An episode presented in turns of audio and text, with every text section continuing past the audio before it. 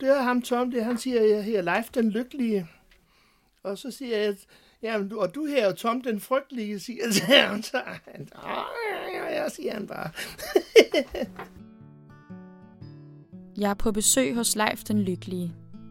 Det er navnet på en 67-årig fisker, der til daglig holder til nede i Dragør Havn. Leif er iført blå overalls og træsko, og så har han gråt hår og venlige øjne, en god kulør i sine kinder, og en guldtand, der glimter i hans store smil, også når han fortæller om de andre på havnen.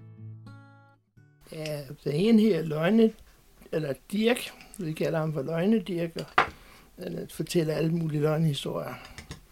Vi skal i hvert fald tortere det godt, inden vi skal høre, regne med, hvad han siger. og så har vi en, der hedder Lille Tom fra Øjen, han ligger også her der.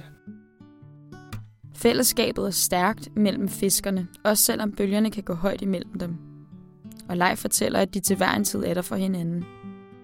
Der kan da godt være lidt knuger på troen, men vi er da gode venner næste dag. Og vi hjælper da også hinanden, hvis der er en, der mangler en møtryk, eller der er en anden, der har et bræt, så har vi da hurtigt fundet det. Vi sidder i hans lille røde skur ved spisebordet, hvor bunker af papir, en brugt kaffekop og dagens avis ligger og flyder. Har ikke meget plads, og på den ene væg hænger et stort kort over det danske farvand og masser af billeder af hans højt elskede båd dyb ved Kravenes. Han viser mig et fotoalbum med billeder af båden, som har fulgt ham igennem mange år. Men jeg så, da den blev bygget, der var jeg 16 år gammel. Så båden er, den er lige 51 år gammel nu. Eller 50 år er den i hvert fald. Og øh, der gik jeg og så, de byggede faktisk to øh, bundgangsjoller samtidig dengang der. Og jeg var da ikke klar over, at jeg skulle have den, men øh, da den blev til salg, der købte jeg den så. Det var da blev til salg, da, da han er efter i 30 år. Der købte jeg den af ham. Og der var lige kommet helt ny Mercedes-motor i, og rustfri ståltank, og så den har jeg været meget glad for, den båd, for den har jeg, den har jeg så haft i 21 år, uden at skulle bruge ret mange penge på at holde den ved lige. Hvad betyder din båd for dig? Jamen, den betyder jo, det er jo min levevej, ikke? Det skal være i orden, sådan noget lort. Leif lægger nu fotoalbummet væk og fortæller mig, hvordan hverdagen for ham og fiskekammeraterne udfolder sig en almindelig dag i havnen.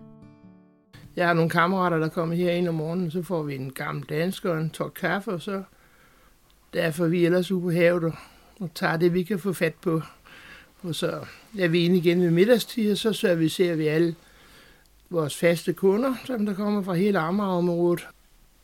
Ja, men det er også sjovt at komme ind og se folk, de står og venter på en, og, og det, det, mange gode kommentarer, de kommer med. Hvad kunne de finde på at sige så?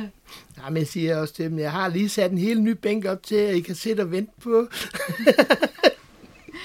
så nu må de jo vente med tålmodighed. Du skynder dig ikke? Nej, jeg må de også gerne tage en plastikpose med. Den koster jo også penge. Det er de små ting i Leifs fiskerliv, der gør ham glad. Eller nærmest lykkelig. Ja, det er det bedste, det er, når solen står op lige foran snotten på en, når man sejler ud af havnløbet, og så sejler stille og roligt deroppe for sig en tår kaffe, og så, og så efter en, en god lille times tid, så kan man begynde at fiske, og så, så har man det jo meget godt.